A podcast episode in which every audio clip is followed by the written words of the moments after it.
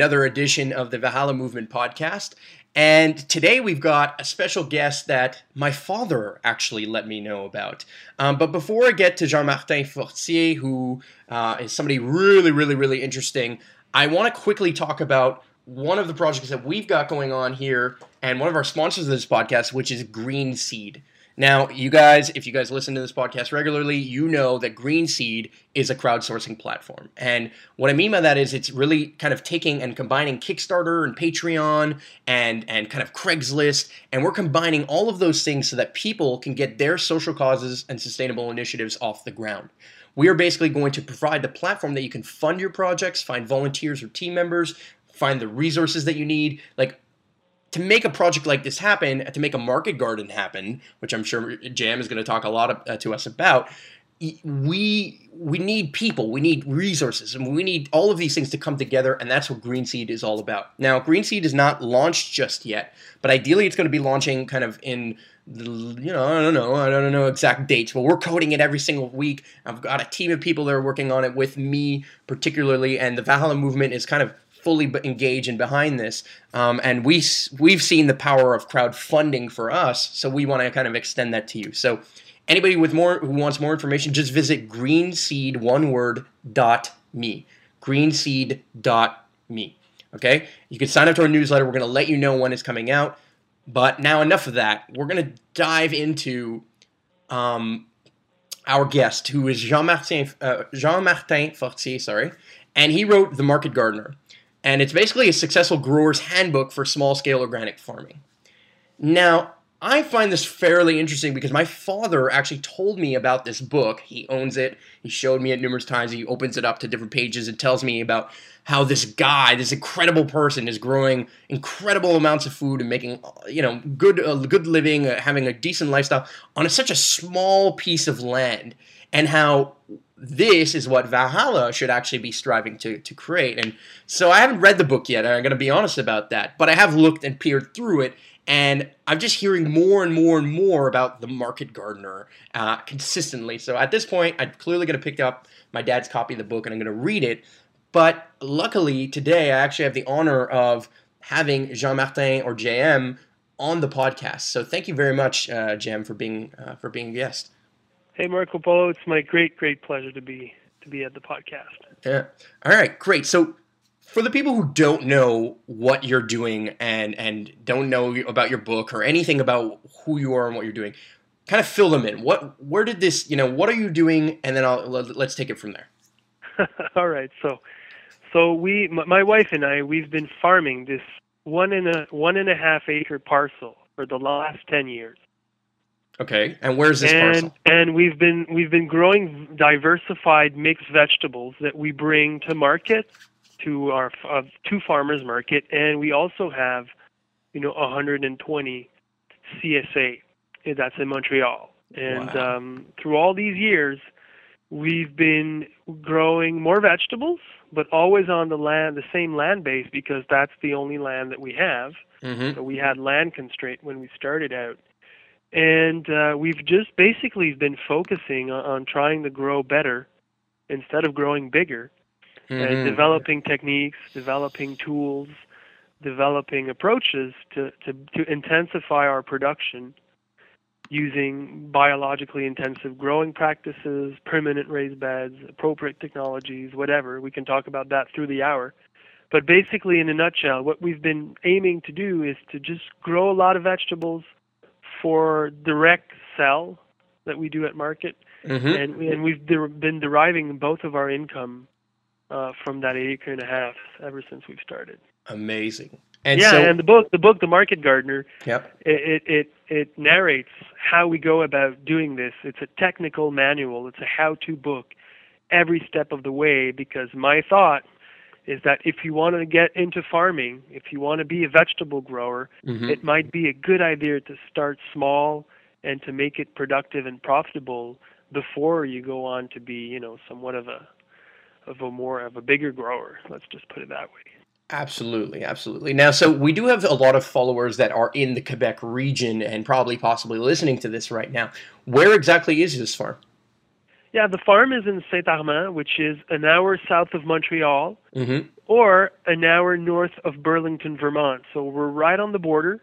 Okay. We're the in the eastern townships. It's called. It's a beautiful area here. We have no mosquitoes, no bugs, Mm-hmm. and it's one of the warmest climate in in Quebec. And so we're fortunate and lucky to be in a good growing area. Yeah. And it's just it's a beautiful area for just the landscape is very nice here. Now it's the colors with the maple trees all around us. And uh, we're connected to a really nice community around here. You know, people from Sutton, from Frelighsburg, Mm-hmm. from from around the area. So we're really blessed and fortunate to be to be uh, settled over here. Sure. So I I actually go to Saint Armand or kind of near there because I do go down to Vermont and to Burlington fairly often. So I, I, I can attest to the fact that the area is phenomenally beautiful, and it does have an interesting microclimate um, that does enable you guys to kind of uh, I'm sure does support your work at least, right? It kind of Yeah, extends well, the season a little bit longer, and it Yeah. allows it to, to start a little bit earlier potentially. So I'm sure we're that still, does help. We're, we're still in Norton climate, and Yeah. uh, you know this is Canada, so we're not we're not in tropical Florida, but but overall, you know, our last frost is is around uh, mid-May, and our first frost will be probably next week. Mm-hmm. So we're able to get you know a good six seven month growing period, and I think that's a blessing in disguise because then we have three months off when winter kicks in, and this is for us. It's been really important time to just you know take a deep breath, uh, rest, and uh, it allowed me to write the book over different winters and do other stuff. So I, I feel fortunate about that. You know, Amazing. growing season here in Quebec. Yeah. So let's back up to before you had the farm, the farm, and before you were doing all of this stuff, and before you wrote the book. I mean, we love to know, and, and I get this question all the time when I'm at Valhalla, and I think other members of Valhalla do too.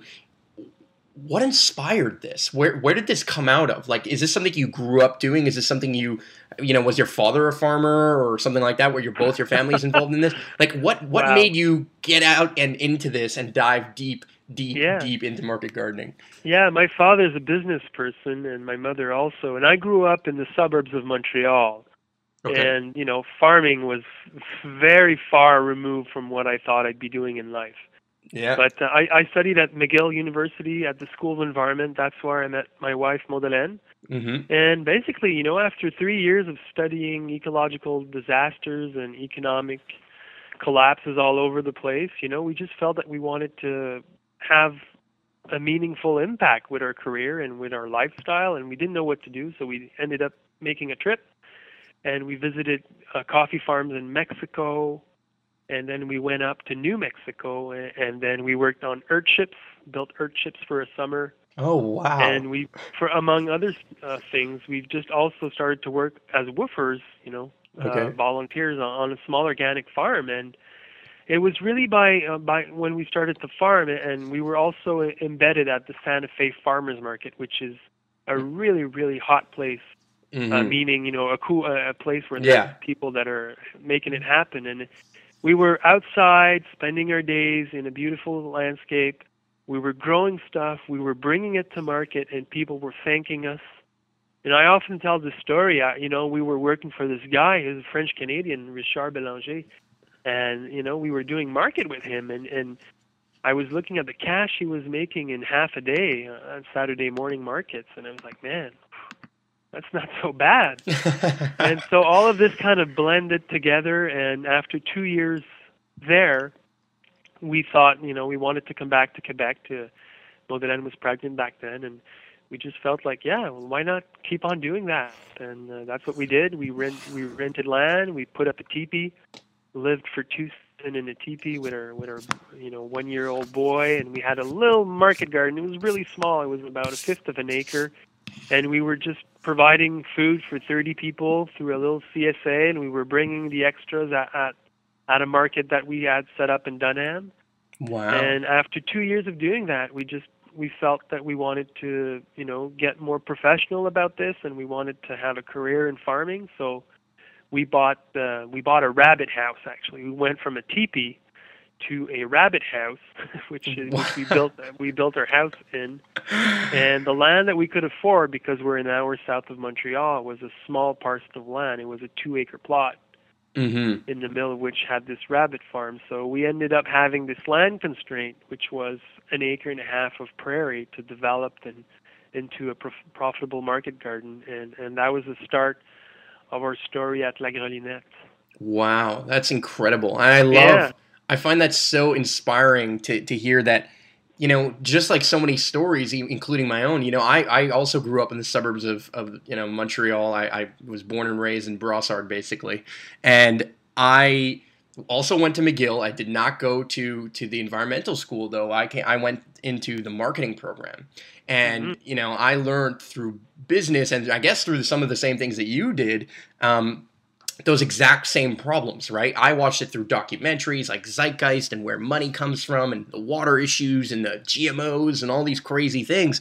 And I was like, whoa, like, what are we going to do about it? You know, like, like we could talk about how our government, it, you know, should change these things or we need new laws or we need a new system and, you know, but the truth is that it seems like the only way we're going to get there is if we actually participate ourselves within that system. Like, how can we hmm. expect change unless we are being a part of it? Or, and it doesn't mean that every single person needs to go and grow their own food, but what it could mean is that you also support local growers. Like, hey, if you want to see more local kind of incentives, well, guess what? Start by buying local. You know what I mean? Like, that's the first step, right? And so I love that you went out there and you did that. And that you Yeah, did and, and and and for us it made a lot of sense. And you know, looking back, because we've been doing this for a while now. This is going to be my 14th growing season. But you know what? Looking back, I, I realized that the trade I opted for, like a market gardener, you know, it, it allowed me to build a house in the countryside, raise my kids into the you know changing rhythms of the seasons, hmm and, and, and it allows me to par- participate in society without being completely embedded in the globalized economy. You know, the the, the, the crop that we grow comes from seed. Everything we do is grown from scratch. All the tools that we use come from small companies, and none of the fundamental inputs that we use on the farm are from an industrialized process. Wow. We sell directly to people.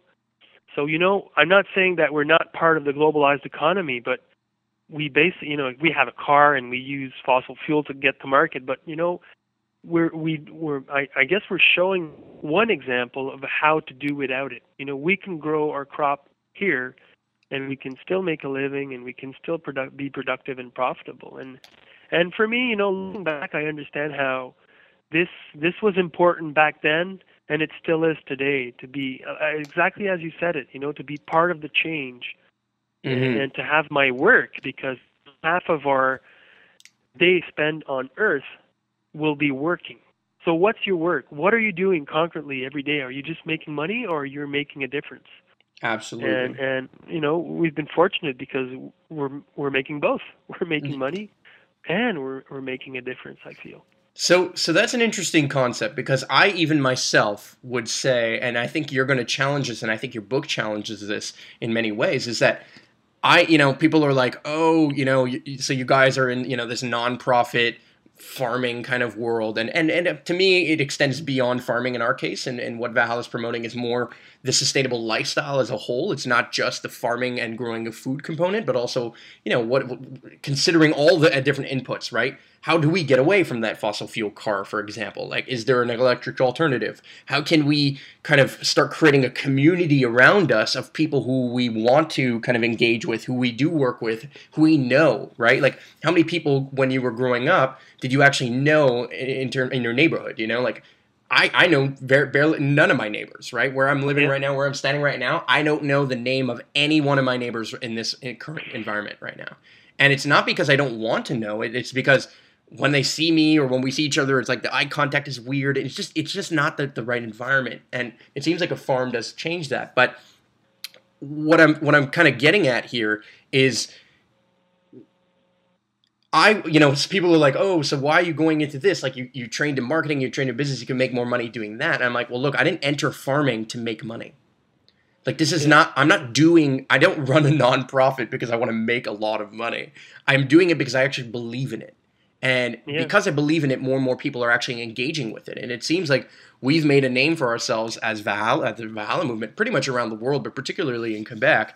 Um, but we we're not really growing anything. We're not really like we're growing food. We've planted tons of fruit trees and different things, and we've practiced more of what is called permaculture. And I want to ask you a little bit about the difference between or what your thoughts are on permaculture. But that's kind of where we started. But we are not selling anything to markets. We're not selling anything to anybody who's driving by of any kind. We're really only at the beginning stages of this. Um, and I find it really, really, really, really, really challenging to figure out a way to make it financially viable. And I think uh, I have, and we have, a lot to learn from you on that. But I wanted to to dive into the permaculture topic because there's many people who I speak to, even who are very much embedded in the permaculture world, that basically say permaculture. The only way you make money through permaculture is through doing design classes and workshops, Yeah. and not through actually growing. that too. Okay, so so give me your input on that. Tell me tell me a Well, little bit I- about well, I, the, the the answer to that question is fairly simple because not that many people have taken all the have taken on all these principles and have have applied them to you know the farming uh, to farming practices or market farming practices. You know. Mm-hmm. like we're we're we're getting there. Yeah. We're, we're getting to, you know, for me, permaculture is like this lens that you have to look at things in a certain way. Mm-hmm. You're understanding that you're, there's a systematic way of looking at things. It's a system. There's multifunctions to everything, and you're trying to design things so that it's productive. Absolutely. But you know, and, and this is great, and and people have focused mainly so far on, on having self-sustained systems, which are great.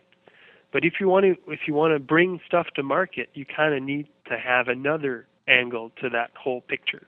Yeah. And I think m- people are on the verge of, you know, I, I know examples of people have are doing it, have been doing it for a long time, but it's we're getting there slowly because the tool, the permaculture tool, is so useful to create and design farms. Mhm. And when we started our farm, that's what happened.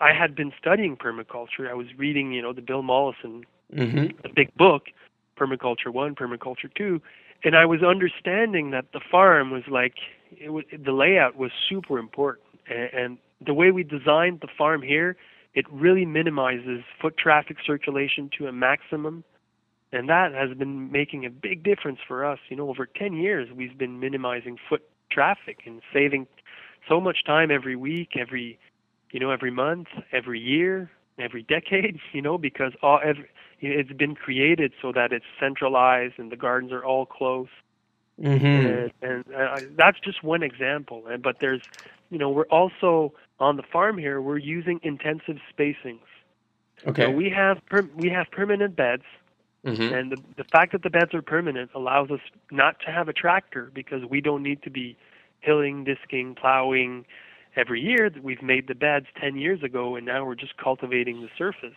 Mhm. using light power tool. But what I what I, where I want to get at to is that you know the the crop because they're so densely seeded or transplanted, uh, the leaves form a canopy, and the Mhm. canopy retains the moisture, shades out the weed. Effectively, what it's doing is it's creating a living mulch. And so this is one example of multi multifunction. We're growing a crop and we know that soil, if it's going to be productive, it needs to be covered because Mhm. that's how it works in the forest. And so we're designing everything so that the crop that we grow is also providing us with a cover. Excellent. And and so that was our our mindset when we started and still it still is today. We're looking for ways to combine things so that we're putting less effort into them or that they're really productive. And that's basically the big difference between, you know, a pure, if I can say that, permaculture scheme and what we're doing here is here we're really intensifying and this is labor intensive, this is management intensive, but it's also producing a lot. Mhm. So that's kind of the difference here. But we've used a lot of permaculture principle to set up the farm, and boy, I'm so glad about that. I yeah, I mean, it seems like there's a lot to learn from permaculture, and you, and I think you nailed it on the head, which is in the design portion and in the thinking and the pre-planning of it. Uh, it does seem that some of their practices, though, however, and I would say actually even the people who are generally attracted to permaculture have what I call a, they have like a money averse mindset, right? Mm. Where what they are doing is I, have noticed this a lot, and, and this is um, you know, is definitely around in, in the permaculture world, which is that people are looking to almost escape the current system, right? And they're like, oh, how do we get out of it? And how do we do it through permaculture and earthships and stuff? And it's like, yeah, that's great, but you really have to understand that you are part of the global system. You are part of yeah. Montreal or Brossard or wherever you are, Saint Saint Armand or whatever, okay? And you're always going to be a part of it. And there's no reason to fight everything from start to finish, right? Like there's no there's what we should do is realize that there's certain things available. There's other farmers and air and people in our area and people who provide tools and and resources that we can use that we have to use in this mindset. And I think I think it seems like a lot of what you're doing is also considering the market and in considering that mo- that monetary component of it and what you should grow and what people are looking after and what people want okay you are doing a little bit more than just considering what's ex- you know what's the the perfect companion plant at all times. You know what I mean? Like, yeah. Because oh, yeah, the perfect companion plant, it doesn't necessarily mean it's ever going to sell in the market, and it's going to take up a lot of space. And this space, the more space that you want it to take up, the more you have to manage. And I can tell you out of our own experience at Valhalla that there are a lot of weeds and there is a lot to manage. Now, we are only in our second season, really, okay, and we set up some kind of permanent garden beds and we're slowly but surely doing these things none of which came from, my point perspective, from books. Okay, I never, I never read a book in permaculture in my life, and I still, and I don't really want to, and I don't really need to. Um, it's mainly because I, I'm learning it from other people who have and who are, are practicing it, and I'm that that that's my kind of learning, right? It's not it's not necessarily by having to read the book on it that I'm going to learn. It's by you know if I come and visit your farm in Saint Armand, I will learn and I will understand what you did uh, inherently, and that's my own version of that. But I find it phenomenally interesting that people who are, are money averse then are complaining about the money problem. Right? It's like, oh well, we're never going to make enough money through permaculture that we can that we can provide for our own our own family. I'm like, well, part of it is also based on your own mentality around money and what you're growing and that you're and what you're not growing because of that. You know what I mean? And I think yeah. It seems like what you've done has addressed a little bit of that. Is like, look, I'm going to consider my entire lifestyle, including money, versus just the you know the holistic side of um, growing my own food and permaculture. Yeah, and you know what? When we're talking about market, we're not talking about you know the world market. We're talking about bringing something to a place where another person is acquiring it and giving me money. Mm-hmm. Just, there's no there's no fees. There's no Visa cards. There's no. It's just like this is straightforward, you know, exchange of goods and services for mm-hmm. money. Mm-hmm. And it, I think it's a bit foolish to think to think to, to live one's life without that aspect being part of you know economics is part of everybody's life. And I, I guess the question then then is you know how do you want to make how do you want to be productive? How do you want to have a career? Or you know your productive years building something or, or shaping something or, or having a business or whatever is it going to be geared towards something that is sustainable that is making a difference or is it going to be something that is that that ain't? Mm-hmm. and, and for for me i think that's important. That was a big part of why we chose that path. And i think as more and more people make that right choice we're just creating this different economy or this different paradigm where you're working and you're working hard and you're making money and it's all good, but you're also creating change. Mm-hmm. And uh, you know, I'm just I'm so excited about rightful business. And for me, you know, if if people have an issue with money, fine, but uh, there needs to be strong local leaders that are providing income for others, and and business is somewhat a great vehicle for that. I, I can imagine. And so I imagine that at this point, due to the fact that you guys are market gardening and, and you just mentioned providing, you know, not only goods but also money to other people, I'm assuming yeah. you guys also employ people, right? I'm assuming we you guys have- at this yeah. point have a team of people that are, are helping you and kind of um, making this change alongside you. Yeah, and I think you know we employ only two people because here it's it's really a micro farm, but you know I have a lot of esteem for people that hire you know Mm-hmm. many many people uh, and, and are providing you know an environment and a, cre- a creative work and it's just there's a lot of positive happening at least there's a lot of positive around us Mm-hmm. and um, I've, I've I tend to focus more on that because you know the, the gloom and doom. I've spent so many years there, and it's just I don't want to be there anymore. We're we're we're one example of people that are aiming and striving to make a difference, and there's so many out there, and it's just up to us to really make it happen. And I, I think we are making a difference. I, I think you are too. I, I you know I, I I respect. I think I think part of this path. I think part of how people get to where you are today, and how part of people how get even to where Valhalla is today, is actually part of partially because of that gloom and doom. Right? It's it's because we went through that that that darkness, through that mm-hmm. that deep forest of understanding the problems of our world. Okay, and, and to whatever degree that we did that, it doesn't matter. We felt it in our hearts, and therefore we moved towards the solution. Yeah. And and that's the difference between to me a tree hugger and a protester and a hippie and somebody who's really making a difference in the sustainability world and social cause world is is really focusing on the solution because the word tree hugger comes from the fact that people would hug trees in the protest to not get them cut down. It was all about the protest. It wasn't they weren't doing anything to stop the trees necessarily being cut other than putting their bodies in front of the way, which is righteous in its own sense. But the truth is that what we need to do is change the culture. You know, Valhalla's mission statement is to proliferate what we call freedom culture. And I, I want to talk a little bit about the culture and about the lifestyle now. Is you know, we talk about you know Valhalla's m- mission, freedom culture, which is to empower and encourage all individuals to spread their unique gifts to the world. Okay. Now, obviously, that's lofty and that's big, and that can mean a lot of things. But how we're doing that and how we're practicing that is through kind of empowering people to have the most amount of time to be able to do what they love and are passionate about. And it's clear that you're passionate about market gardening. It's clear that you're passionate about getting out there, getting your hands dirty, working with your hands, and, and making a difference not only in your own garden, but also in the lives of other people who are eating these the food that you're growing, as well as through your book and being able to teach this to others so that it ideally would empower, I'm assuming you would want to empower others to potentially do this as well. And that's exactly what Valhalla is all about. And this is exactly why, you know, like you said, you're not alone in this. We're not alone in this.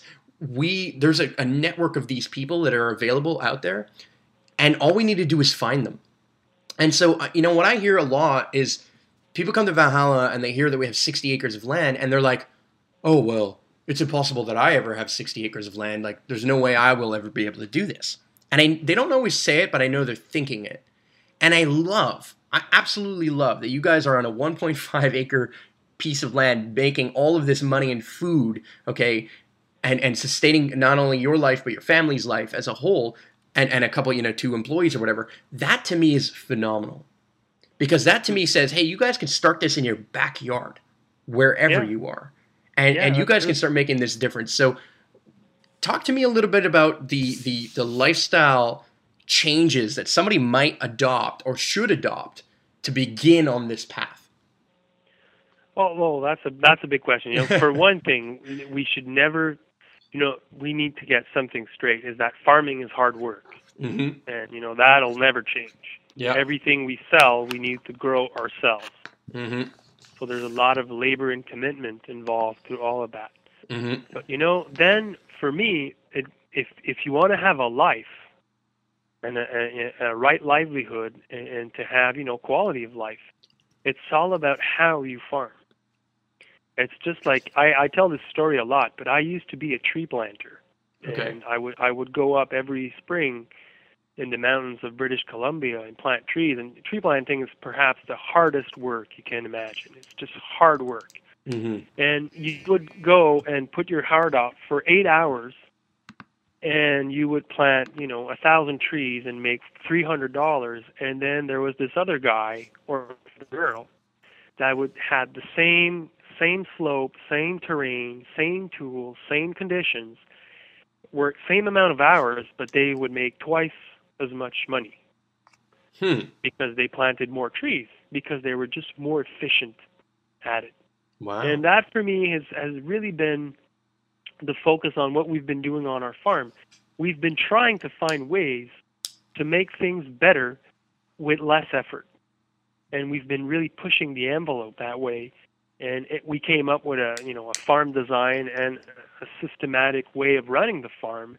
And that's what I share in the book. And the reason why I tell you all of this is because, you know, you can expect to have a decent income and a right livelihood in farming if you know what you're doing mm-hmm. and you can't just improvise it. You need to learn from either books, but even better, for, from working on a, a farm for a fully committed year Mm-hmm. to, to, to see the hardship of how it is and, and what it involves, you know, day wise and energy wise and season wise. Mm-hmm. And and when you're ready for that, when you're ready to start your own project, then you need to kind of look at examples like ours and there's other out there of people that have really been successful at it and then trying to mimic what what was good about their ways of doing because I've always thought that's the best way to succeed at something is just to mimic how successful people have been doing it. Absolutely. And, um, that was that was the reason for the title of the book, and that was one of the reasons why I wanted to get it out there because I felt you know if there's one veteran grower that is giving you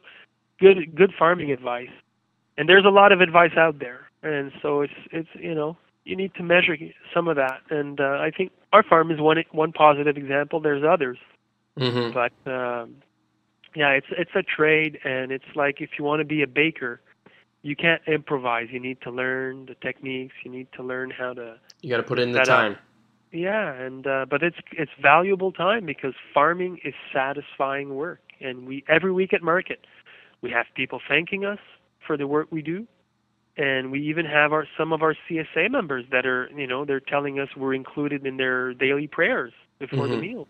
And are you guys working based on like I'm assuming you're working based on weather patterns and stuff. Like when it's raining, you guys probably work less, and then when it's sunny, you guys tend to work more. Oh, it's it's more that we change the work. We we try to have an eight to five kind of setup because we do have you know employed people and they you know they need to get in and get out. But Mhm. when it's raining, we do stuff.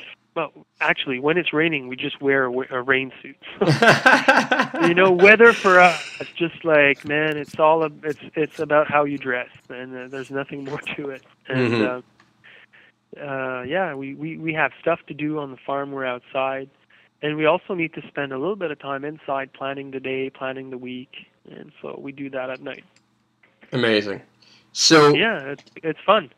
In in um when you so like okay so it seems like your first piece of advice to somebody who's starting out is go and spend time at a farm Oh, and Oh, yeah. do not be tricked by the fact that permaculture and all these things you know they call it lazy farming but the truth is it's not lazy at all. You have to work at it. Like if you want to keep those weeds down if you want to keep your your plants healthy if you want to fight the droughts that are going on or whatever it is that's happening like yes you know there's techniques and things that you can do to retain as much water as possible every once in a while you're going to have to go out there with a hose or some water and help it out you know what i mean? Like that's the Yeah. reality of farming. That's the reality of what's going on and and you know the only people i mean obviously monocultures have been incredibly efficient at producing food. Um, and you know there's many positives and negatives i think about it. Obviously a lot of people like to focus on the negatives at this point. Um, but it is a miracle to see that this that there's 7 billion people on this planet and that we all have some amount of food. What I find a tragedy, though, is that not enough people are, are diving into your way of doing it and kind of what Valhalla is striving to do. And what I wanted to know a little bit about what your you know volunteers are like, or or do you guys ever get outside help that is not paid that is also supporting this, or do you guys do any workshops or those kind of things that people can go and learn about? Because here's what Valhalla is kind of doing right now. I, you know, I work more as a marketer than I ever do as a farmer for sure. And it's Mhm. it's you know, we have other people on the team that know a lot more about permaculture and they're much more in, in kind of um, diving deep into that and ed- edible landscaping and that kind of stuff, right? And but what I can say is that I know I go out there every Saturday and every Saturday, there's a group of volunteers that come and we work on something. And this year, we built our first solar shed, and now we finally have power on the land. And we're being a little bit stubborn at as to not just hook up to Hydro Quebec or whatever, but we're trying to prove a point to some degree, and that's part of our story, I believe. Um, but the idea is that now we're slowly but surely kind of getting there, and we're getting to the point where next season, you know, I really want to take where we've done our gardening so far and bring it all the way to the next level. You know, if I showed you a picture of our land right now, to be honest, there's a part of me that's a little bit ashamed based on the amount of weeds that are just everywhere.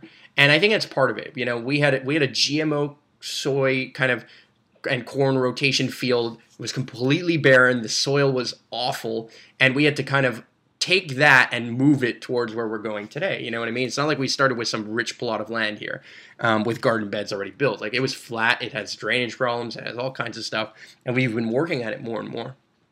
Um, but what we do and what we enable people to do is we're actually providing a lot of hope and kind of ideas to people who come out every single week, right? Because we're so close to Montreal, we actually do attract a good number of volunteers that come and that are ready and willing to learn. And that's kind of to me also changing the landscape which is i find the, the one thing that allowed permaculture to grow as a term is that they really focused on telling more people about it through education and stuff you know, more so than your book, do you guys do any physical kind of um, education at your site, or do you guys have days that are open to volunteers and stuff where people can come and help out and learn, or internships or whatever? Yeah, well, that's a good question because you guys have shaped your your you know your venture to be to to be to be just that to be also showing and illustrating to people what what difference can be done and our farm has been different because we've been focusing on on making a living at this, and we do have interns. We we try to have two at a time throughout the season, mm-hmm. and but we're we're just we're getting so much demand and so many. You know, we we turned off, we turned down about 50 people per year that would like to come spend the whole season working for free on the farm. Wow. But we just this is not what, what our farm is about. We're not a learning center. We're we're a practical farm, and the people that come and learn from us, that's what they need to learn. They need to learn, you know, that you need to be busy, that you need to be on it, that you need to be really working hard, mm-hmm. because that's the reality of what farming is about. Mm-hmm. And that was one of the reasons why I wrote the book. I thought, you know, I'm not going to be opening a center like that. I'll, I'll let the guys at Valhalla do it. but I, I, I, I, you know, I think that in the book there's a lot of good information that you can bring to your garden or to your market garden, and then start your own thing. Because that's what really what I want. I want to have people, like you said, empower people to think that they can do it, and then having the right tools to mm-hmm. do, you know, Mm-hmm. So we, we, we have a, we've been we've been having interns here for 10 years, so we know about it and how it works, and we like having the presence of these people around us. It's, it's there's a, there's a lot of sharing going on, but you know after after one point we like to be our family, we like to be ourselves because it's such a tiny farm. And if I had 60 acres to manage, perhaps I'd be happy to have all that that extra hand, but. Uh, we have that same land constraint. So it's it's defining and shaping our project, and uh, mm-hmm. yeah, mm-hmm. absolutely. I mean, I think I think you, you, as you said, I think that does make a lot of sense as to why you wrote the book as well. I mean, that's kind of your contribution back towards others to empower others. Is that it? You know, uh, that's kind of the next point that I was going to bring up. Is that every time we do have volunteers, they are great, but at the same time, we always start at point one right? We're not getting the person who knows exactly where and what needs to be done. And so having that and being able to pay that person's salary or at least a couple of managers' salaries has been a little bit of a challenge for us. You know, mm-hmm. and and we're we're looking to kind of transcend that and I, and I believe i think next year might be our first year that we can do this but we need a team of dedicated people to be able to say hey look we're going to take the risk we're going to farm all season and then we're going to make a market garden and we're going to make our money through the gardening that we're going to do on this land. And that's kind of what you know and, and, anybody listening out there we're looking for you you know out of those 50 people if you got if you have some people who, who are looking to be you know to do something like that send them our way because we would love to have them be a part of what we're doing and we would love to to help them um, make a living doing this you know uh, there are people on our team like i said who are willing to do it but i think we need a little bit more input from others um, and we need to be a, a, way to make it financially viable. And it seems like market gardening is that way. I, I, have looked at all kinds of different models. Have looked at the workshop side of things. Have looked at permaculture and giving a PDC plus or whatever it is, and all of those things. And they're all kind of cool and interesting. But to be honest, it, I don't think it's it's none of it's going to work compared to really just gardening and providing the best quality food, fruits and vegetables to people and being able to sell it to them at local farmers markets and stuff or through some CSA or or to drive buyers or whatever. That is going to be the answer. Yeah, well, it's going to be one of them. yeah. We need that we know there's there's a lot of people that are food activists that are sustainable, you know, ag people that Mhm. are people that are creating change like you guys are. And if we're talking about the food scene and the importance of having local sustainable, you know, food production hubs, I think that at one point what what this movement needs is to have more of its supporter put on their rubber boots, Mm-hmm. take up growing food. Mm-hmm. And and cuz that's, you know, our world needs more farmer Yeah. and uh, that's you know, but we're we're getting there. Farming is, is is slowly becoming a popular trade, and you know, I've been called the rock star farmer, and that is that is a sign that you know there's more reconnaissance on on the trade. yeah. Because you know, there's the rock star chefs, Do you feel they've been they've been popularized, and but you know, all these guys they're they're creating food from from growers that have made food for them, and and the root is is the grower. And do you feel this is is- this is changing over the last little bit? Like I- guess it seems oh, like Oh, in yeah. my life, in the last two years, it seems like everyone around me is now kind of becoming aware of this. Now, part of Oh, that is yeah, also because sure. you know Valhalla's picked up in my life, so obviously this is what people talk to me about. But do you But it's- have it's- you've been in this for 14 years now or whatever? So is is this something that you've actually noticed a, a, a dramatic change over the last little? Oh bit? yeah, the last five years, there's been such a great the, the enthusiasm and the awareness on the importance of of food and and you know and there's a there's a colleague F- F- Will Allen he farms in in Milwaukee and he called his book the Good Food Revolution Mm-hmm. and that's what it is you know people are worried about the, the where their food comes from how their food is made. And when they find you know farmers markets or, or you know family farmers through CSA you know this is food made with care by people who care and the energy is just very different and people connect to that and then there's no turning back. Mm-hmm. so our movement is always growing bigger and bigger and it's just you know the the market gardener was was written in french before Mm-hmm. and it sold 10,000 copies in Quebec alone Wow.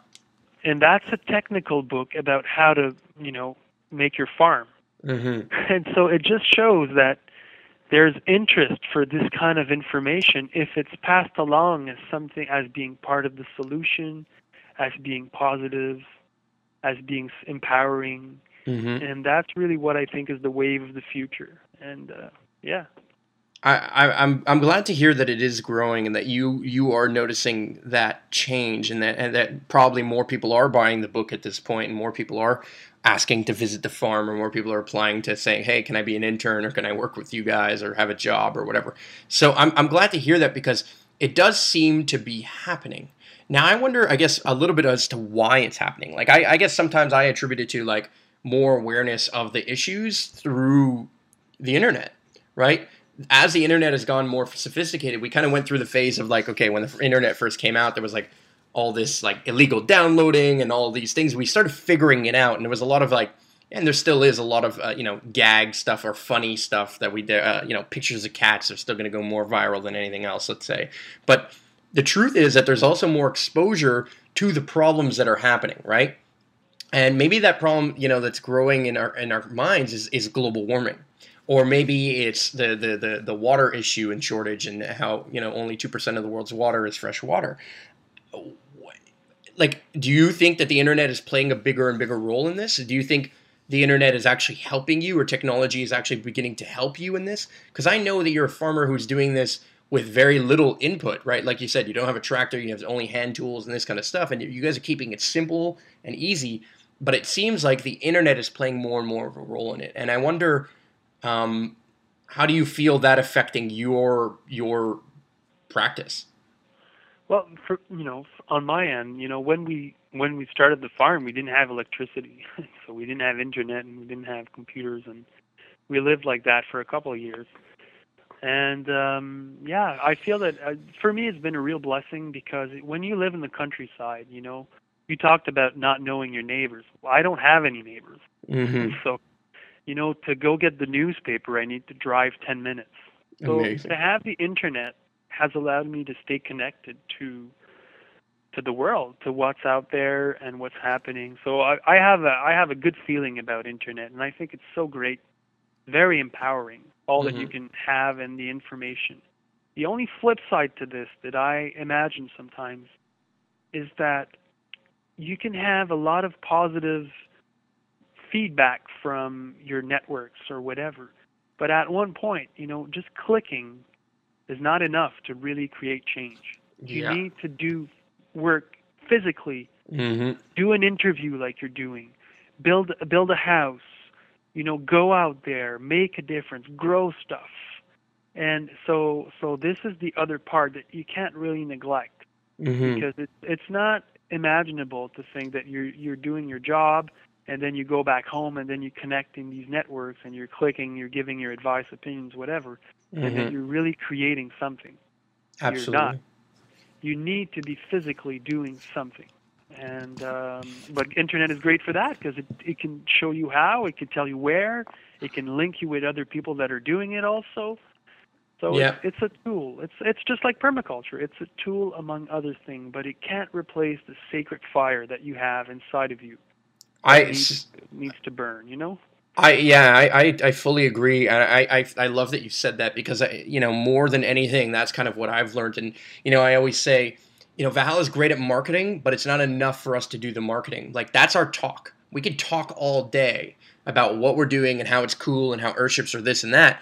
But unless we're doing it, then it, it's, it means nothing. Unless we like we we wrote you know one of the most viral probably blogs about earthships ever. Okay, and it's Yeah. literally gone around the world like 10 times and it's called 10 reasons why earthships are fucking awesome okay everyone who's probably listening to this podcast probably heard about it or seen it on i don't know Spirit Science or whatever or any other place there's all kinds of high existence or or the mind unleashed there's all kinds of different websites that shared it okay but it's only one thing to talk about earthships. It's another to actually try and build one and do it and then learn from it, right? Learn like, you know, you spent a year building earthships. You probably learned a lot about it. And and I wonder what your thoughts are on that and what your thoughts are also on um on like the housing component of this because one of the major things that we're working with is we're working with a group of engineers and architects mainly architects um, at L'OEUF and they're an architectural firm um, that specializes in green buildings in montreal and they're now our partners on designing passive homes for the quebec market and for what we're doing here at valhalla but really we're actually designing an entire system of homes for the kind of um, for the world at large. Really, we're we're kind of reinventing Earthships in a more conventional way. And I guess what I'm asking you is, how do we take what we're doing? How how do we take what you're doing, which is out in you know Saint Armand, which is a little bit more of a farmer's kind of area, and how do we bring this into suburbia? How do we make this happen at home where people are and you know what role does like even their own home play within that you know do you do you advocate growing food indoors do you what i mean what are your thoughts like what are, what are your thoughts about how we can shift suburbia into that's- a more you know, kind of a more you know That's a big question, and I would answer it that way. If there's one thing I've learned through all these years is that if we're going to change agriculture, it's going to be one farm at a time. Mhm, And I think it's the same if we're going to change housing. Mhm, If it, we're going to change the housing, it's going to be one house at a time, creating these earthships, building these, you know, rightfully designed living homes and mhm. showing them to people. And then that person is going to want to live in such an environment. It's going to create his own, and then boom, we multiply. And these things take time, but you know, when I I was very influenced by earthships because when I went to New Mexico, I had ne- I had studied ecology environment, but I had never seen a solar panel before. yeah And then I was there in this community out there in the desert. They were self sufficient in water, electricity, but most importantly, they were living in beautiful homes that Mhm. they had hand carved themselves. Mm-hmm. and there was you know plants growing inside and it was just so creative and so empowering and that was what i got the most out of that is that you can build your own house and it can be very different from you know the houses that i grew up with Mm-hmm. and uh, you know our home here is designed with an earthship kind of principle without the tires because the building was already there but the layout the south facing glazed window you know we have banana trees growing in the house Amazing. yeah, and it's just ha- that's how it works. You get influenced by this positive thing that you visualize and see, and then you wanna you wanna go out and do it, and that's what we did. Mm-hmm. And so, what role do you think automation as well plays in, in gardening? You know, there's there's a lot of like buzzwords, like if you want to say hydroponics or aquaponics or whatever, all these automated system drips and and you know growing towers indoors and all these things. Like, what do you what are your thoughts on that? Do you think you think it's it's it's complicating life a little bit? No, I, I- you know I think there's room for that, and uh, it depends what we want to do. You know, if you if you know if you're in the city and you want to be providing for your family and neighbors, it's very different than if you're in the countryside and you want to be providing for 300 families. So Mhm. you know, different system for different scales and different scales for different objectives. But um, I think that all of this is the you know it's like if you ask me this question about urban farming, what I think about it. Well, I think it's great because more urban people are thinking about these things and they're playing with them. And you know, if we want to be self-sufficient with food production, and I think we should be, well, all of the there's probably a place for all of these innovations, and uh, yeah, that's my take on that. Mm, interesting. I think I think that you, you're you're very wise in in um, in recognizing that what you're doing is different than what somebody in the city might need to do, and it makes a lot of sense that you know all of these things could work. They can all be part of the solution, but we but more than anything, it seems like your message is, and, and I would agree with this, is that we have to get our hands dirty if we're going to change Yeah. anything. Oh yeah, you know, sometimes people ask me what my favorite quote is, Mm-hmm. and it's the most widely publicized quote in the world. and it's I the know Nike, exactly. except for billions and billions served, which is another one. But you know, the Nike yeah. quote is just, Just do, do, it. it. Yeah. And it's so true, man. We need to have people that are just doing it, Mm-hmm. and that makes change. Mm-hmm. Mm-hmm. So everybody should go out there and just do it. Yeah, and find the and find the smallest step. Don't think about you know how am I going to get to a 1.5 acre market garden and, and making you know whatever amount of money. Think about what am I going to do right now? What am I going to do today that is going to empower me to get one step closer to that goal? And knowing that goal, I think, is really important, right? Like, what is your goal, and clearly defining that, clearly kind of enumerating that in your mind and being able to say, okay, this is exactly what I'm looking to do. This is exactly where I'm looking to get it to, to go. Th- that is going to be as, as important as the goal and the actual doing it itself as well. Because if you don't know what you're working towards, it's very hard to actually work on it, right? If, if Valhalla didn't have in its mind uh, that where we're going to build a sustainability learning center eco barn, we wouldn't we wouldn't know what to do when we showed up there on Saturdays. It's like, okay, what are we doing now? oh, okay, we're going to plant a tree, we're going to do this. But no, we know we we're able to plan ahead, we're able to see into the future, and then make our way there slowly but surely. And and you know, as as JM said, one house at a time, one farm at a time, well, also one step at a time, right? Yeah, Everything is going to unfold itself in your life one step at a time. And I think what you're doing over the last 14 years uh, on this 1.5 acres is phenomenal. I think you guys deserve way more attention. I would love to have Valhalla come out there and film it and take some pictures and promote this more, promote your book more as well. So, guys, anybody who's listening to this, where's the best place that they can go and buy your book and learn about this Well, kind of they they can they can they can read the first chapter and get more info about it just by visiting the site, themarketgardener.com? Okay. and they'll see all the tools that we use, and there's a lot of info there about our work and how it applies to different areas. And Mhm. uh, yeah, if they want to buy the book, then just buy it online directly from from me, and just Great. uh, you know, let's bypass Amazon. Yeah, exactly. And and for the people who don't bypass Amazon because they have an account or maybe have some credit there or something, if you do buy it on Amazon, leave a good rating. You know, you'd be amazed Yeah, how much right. ratings and comments and reviews actually go really, really, really, really far for books and authors. And I already see that you're a number one bestseller in agricultural textbooks, so that's phenomenal. I, I thought that was great. um, you know, there's paperback versions. There seems to be like a hardcover version or something as well. So look, guys, find the book and and buy it because and I know I'm gonna go like I'm gonna pick it up. I'm gonna buy it. I'm gonna I'm gonna get my dad to give me or whatever. I'm gonna read it now because I am I am absolutely inspired uh, by what you guys are doing. I think you guys are really smart at it and. And like I said, we did the route of just going out there and planting a tree and then asking ourselves, now what? And you know, guess what? We would have saved ourselves a little bit more time had we read something like this and moved in this direction in, in some way, shape, or form. And I think there's another thing to, uh, there's one last thing that I want to ask you, which is you said you start a lot of your stuff from seed. And I'm assuming that at this point you're getting the seeds from the, you know, the kind of the, the harvest that you had the year before.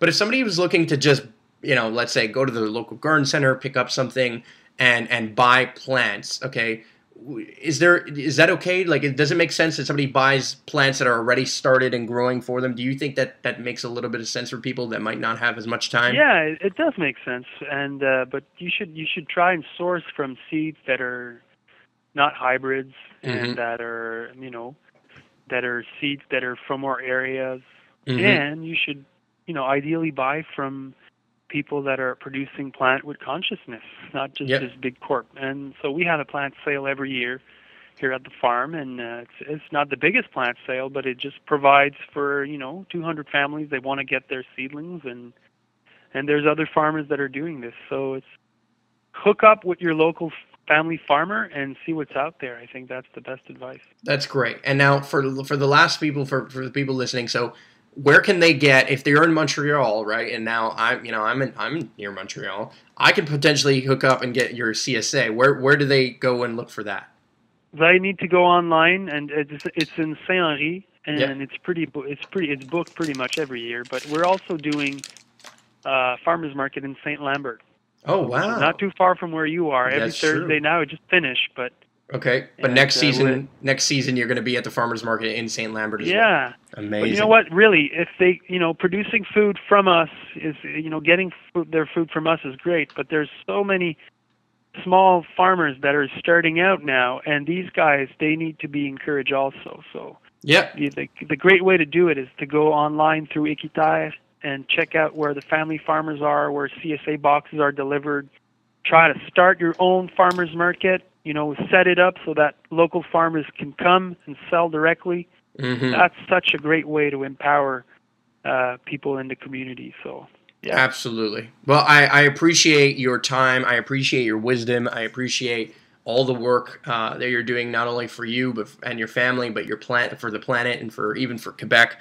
I think uh, your book is going to inspire many. I think it's going to continue to float around the the the online world as well as well as you know people's uh, bookshelves and stuff. And and I really, really, really appreciate uh, all the work that you're doing.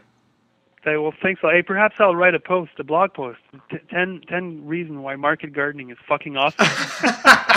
yeah, consider if you write it, consider that we will put it on our blog and we will share it for you. No problem. I Great, mean, thanks any- for your time and, and congratulations on all that you guys are doing. I'll I'll come up and check out the site pretty soon. and I'm and I'm gonna come down. You know, the next time maybe I'm on my way to, to Vermont or something, and I'm gonna come and see what you guys are doing as well. So All right. uh, we will stay in touch. We, we can talk a little bit more after, after we're off the air. But guys, anybody who's looking again, all these links and all this stuff is going to be in the description below. Don't forget to rate, comment, and subscribe on this podcast as well. If you want other people to hear about this, if you think this was valuable information for others, then do um, actually share this. Do actually like or comment or whatever, and go and, and like their Facebook pages. Go and comment on their on their stuff as well. Go visit their website, themarketgardener.com. Buy the book. Do all those things, guys. You know uh, your your small amount of efforts, your small amount of support, even your clicks, okay, can help us go further. But you know, he, as as JM said, you got to get out there and do it. So thank you very much, everyone who's listening, for your time, and uh, thank you very much again.